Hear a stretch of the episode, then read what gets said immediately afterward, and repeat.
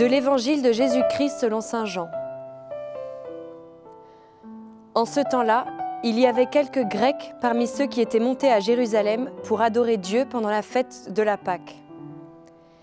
Ils abordèrent Philippe, qui était de Bethsaïde en Galilée, et lui firent cette demande. Nous voudrions voir Jésus. Philippe va le dire à André, et tous deux vont le dire à Jésus. Alors Jésus leur déclare, L'heure est venue où le Fils de l'homme doit être glorifié. Amen, Amen, je vous le dis. Si le grain de blé tombé en terre ne meurt pas, il reste seul. Mais s'il meurt, il porte beaucoup de fruits. Qui aime sa vie la perd. Qui s'en détache en ce monde la gardera pour la vie éternelle. Si quelqu'un veut me servir, qu'il me suive. Et là où moi je suis, là aussi sera mon serviteur. Si quelqu'un me sert, mon Père l'honorera. Maintenant, mon âme est bouleversée. Que vais-je dire? Père, sauve-moi de cette heure Mais non, c'est pour cela que je suis parvenu à cette heure-ci. Père, glorifie ton nom. Alors du ciel vint une voix qui disait, Je l'ai glorifié et je le glorifierai encore. En l'entendant, la foule qui se tenait là disait que c'était un coup de tonnerre. D'autres disaient, C'est un ange qui lui a parlé. Mais Jésus leur répondit, Ce n'est pas pour moi qu'il y a eu cette voix, mais pour vous. Maintenant a lieu le jugement de ce monde. Maintenant, le prince de ce monde va être jeté dehors. Et moi, quand j'aurai été élevé de terre, j'attirerai à moi tous les hommes. Il signifiait par là de quel genre de mort il allait mourir.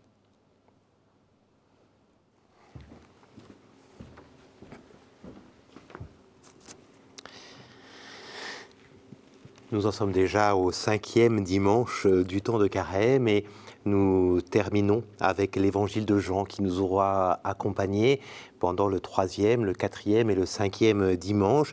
Nous avons commencé avec les chapitres 2 et 3, euh, Jésus dans le temple et puis Jésus avec Nicodème. Et voilà que nous arrivons euh, à la fin de, la première partie de l'évangile de Jean, celle qui est juste avant la Passion. Hein. Nous sommes au chapitre 12. Au chapitre 13, ce sera déjà le dernier repas de Jésus avec ses disciples. Et donc, on, on sent bien qu'on arrive à la fin. Et d'ailleurs, il y a quelque chose d'un peu récapitulatif dans ce que nous avons entendu ici. D'abord, nous avons la voix du Père, comme à la transfiguration, comme si euh, ici nous assistions à la transfiguration à la manière de Jean, puisqu'on l'avait trouvé dans l'évangile de Marc, de Matthieu, de Luc. Et finalement, la voix du Père qui dit Je te glorifierai. Euh, nous avons retrouver l'évangile de la semaine dernière. Euh, et moi, quand j'aurai été élevé de terre, rappelez-vous, Jésus nous a dit qu'il serait élevé de terre, le Fils de l'homme serait élevé de terre à la manière dont le serpent de bronze avait été élevé dans le désert. Donc nous avons quelque chose de quelque peu récapitulatif et pourtant également d'assez incompréhensible qu'est-ce que c'est que Jésus qui se met à parler du grain tombé en, terre, alors que euh, des gens, des Grecs, abordent Philippe en disant nous voudrions voir Jésus, et Jésus, plutôt que de dire bah, faites-les venir, que, je les, que je les vois un peu, euh, euh, quand Philippe lui a dit il y a des gens qui veulent te voir, il répond Amen, Amen, je vous le dis, si le grain tombé, de blé tombé en terre ne meurt pas, il reste seul. Qu'est-ce que ça veut dire que, que cela? Et pour comprendre cela, il faut peut-être voir que ceux qui viennent voir Jésus sont des Grecs, donc euh, probablement des Juifs issus de l'hellénisme, euh, donc de la diaspora. Euh, on est dans des juifs de la diaspora, donc on est à un moment où la parole de Jésus n'est plus seulement à Jérusalem, mais elle a rejoint indiscutablement déjà le reste du monde. Par le biais de la diaspora, des, de, ces juifs qui sont dispersés un peu partout, que ce soit à Alexandrie, que ce soit à Éphèse ou à Rome même, tous ces juifs qu'on dit les, les juifs hellénistes, veulent voir Jésus. Donc on est à un moment où Jésus euh, est, l'objet de l'attention de bien plus que simplement le peuple judéen qui est ici et même jusqu'en Galilée. Ce euh, euh, c'est le monde entier à travers ces Grecs qui s'intéressent à lui. Et c'est peut-être pour ça que Jésus précisément dit maintenant c'est le moment que je tombe en terre, c'est-à-dire que je meurs, le, grain de blé doit mourir. Pourquoi? Parce que c'est le moment où Jésus est en train de dire attention, je ne viens pas simplement pour ce peuple qui est le mien, le peuple d'Israël, que j'aime et, dont je partage l'élection, je viens euh, justement faire que cette élection de ce peuple trouve en moi un écho universel. C'est peut-être le moment où Jésus devient le sauveur du monde. Et il sait que pour sauver tous les hommes, il faut aller là où tous les hommes vont aller, à un moment ou à un autre de leur vie, c'est-à-dire dans le tombeau, dans la mort.